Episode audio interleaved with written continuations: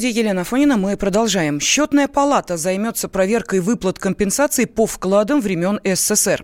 Речь идет о счетах в Сбербанке, взносах в госстрах, а также по гособлигациям. Таким образом, аудиторы проведут инспекцию Сбербанка, Росгорстраха и Минфина. Общая сумма гарантий 345 миллиардов рублей. Почти 30 из них были выплачены с 13 по 16 год. Ну, а потом было запланировано отдать по 5,5 э, миллиардов рублей ежегодно. Почему этими компенсациями сейчас заинтересовалась счетная палата, нам объяснит экономист Антон Шабанов. Я вообще сам по себе просто не сторонник теории заговоров, и тут скорее политологи уже очень сильно в политическом аспекте навострились, что это борьба различных министерств и ведомств внутри нашего правительства. Что касаемо чисто экономического аспекта этого вопроса, такие проверки это нормально, потому что в виде компенсации выплат э, были потрачены довольно-таки большие суммы бюджетных средств, и то, насколько рационально они были потрачены, по целевому назначению ли они ушли, насколько мне, по крайней мере, известно, до сих пор это никем не проверялось. Поэтому действительно такой аудит, такой контроль делать нужно, чтобы понять, как, куда ушли эти деньги и насколько правильно они были выплачены, дошли ли они до конечных получателей. Сбербанк и Минфин изначально не соглашались на компенсации, подчеркивает экономист Михаил Хазин. Общая сумма на тот момент, то есть на 91 год, составляла около 100 миллиардов долларов в тех ценах. Из нынешних это, ну, я думаю, что где-то полтриллиона как минимум. Но они же выделяли только малую часть. Это известно, они не хотели это делать. Сбер и Минфин просто ложились костьми. Я просто был ответственным секретарем правительственной комиссии по восстановлению сбережений в 90-е годы, когда она существовала. Я поэтому очень хорошо это знаю. Выплата компенсации за советские вклады – это прежде всего политическая уступка населению, считает лидер КПРФ Геннадий Зюганов. Сейчас заигрывают с советской эпохой. Думаю, Кудрин заигрывает. Скоро все и Сталина будут поддерживать, потому что страна была могучей, великой. Никто ей шансы не выявлял, и она успешно развивалась. Мы давно предлагали компенсировать один рубль советский за 200-300 нынешних рублей и рассчитаться. Мы вносили законы, настаивали. Но Единая Россия решила все это похоронить. Опомнились, деваться им некуда. Меняем тему. Кормят вполне прилично, приносят книги из библиотеки. Сотрудники ФСИН очень вежливые. «Комсомольская правда» узнала, как Михаил Абызов провел свои первые дни в СИЗО Лефортово. Экс-министр открытого правительства, задержанный в конце марта, пока находится на карантине. Сидит один. Арестантов, которые только что поступили, отправляют сначала в эту зону, а потом уже переводят в общие камеры. Егор Зайцев собрал информацию о бытовых условиях в столичных СИЗО.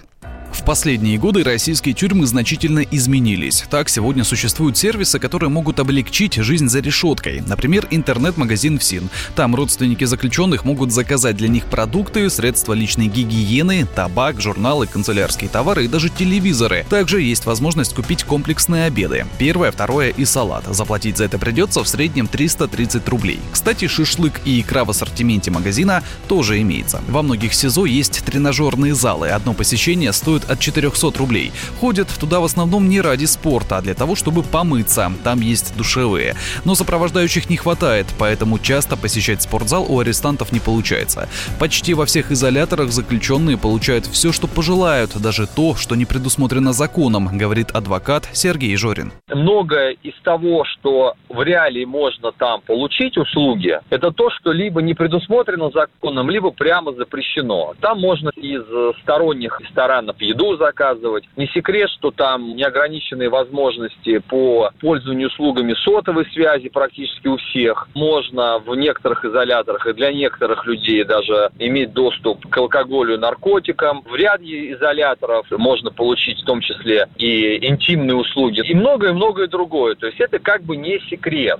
Лефортово – изолятор, где сидят арестованные по делам, которые ведет ФСБ. Там все строго. Как рассказал ответственный секретарь общественной наблюдательной комиссии Москвы Иван Мельников, в этом СИЗО в целом неплохие условия содержания, однако многие услуги заключенным недоступны. В СИЗО Лефортово в основном двухместные камеры, оборудованные телевизорами и холодильниками. В большинстве камер пока еще нет горячей воды, но это дело времени. В целом там условия содержания достаточно неплохие, неплохой уровень медицинского обслуживания. В СИЗО Лефортово нет спортзала, в отличие от других московских следственных изоляторов. В Лефортово есть только внутренний магазин и передачки. В отличие от других следственных изоляторов, СИН покупка в Лефортово к работает. В этом СИЗО сейчас находится и Михаил Абызов. По словам Ивана Мельникова, бывший министр открытого правительства не жалуется на режим содержания. Михаил Абызов пока находится на карантине, содержится один. У него появились вещи со склада, это спортивные вещи. Он нас встретил в шортах, в футболке и занимался спортом. Отжимания, приседания. СИЗО вот он занимается в основном спортом, ну, еще читает много. Уже он новые книги просил. Также у него появилась в камере антенна, которой не было раньше. Начали первые передачки поступать.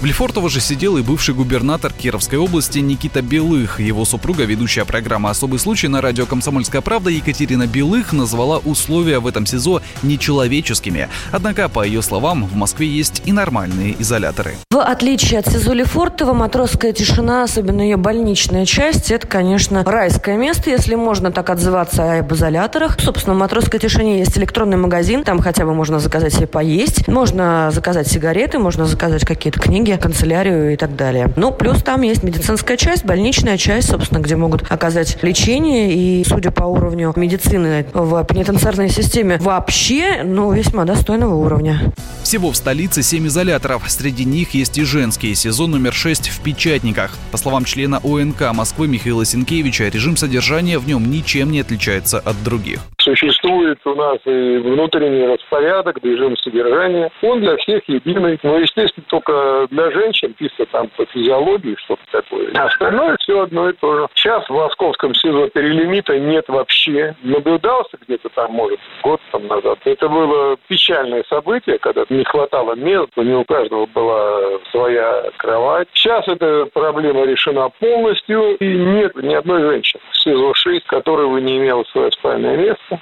Сегодня заключенные также могут оставаться на связи и чаще общаться с внешним миром. Например, есть сервис «Всин письмо». Арестанту можно написать по интернету, стоит это 55 рублей. С ответом 110. А если приложить фотографию, еще плюс 30 рублей. Телефоны в СИЗО запрещены, но, как рассказали наши радиостанции адвокаты, ими арестанты все же пользуются. Покупают простенькие мобильники и даже смартфоны с выходом в интернет. Цена вопроса от 15 тысяч рублей. Егор Зайцев, радио «Комсомольская правда». Ночь занавеска, сказки для близких Каплящий дождь, обжигающий виски Мокрые волосы, губы так близко Брызги не она снова и снова танцуй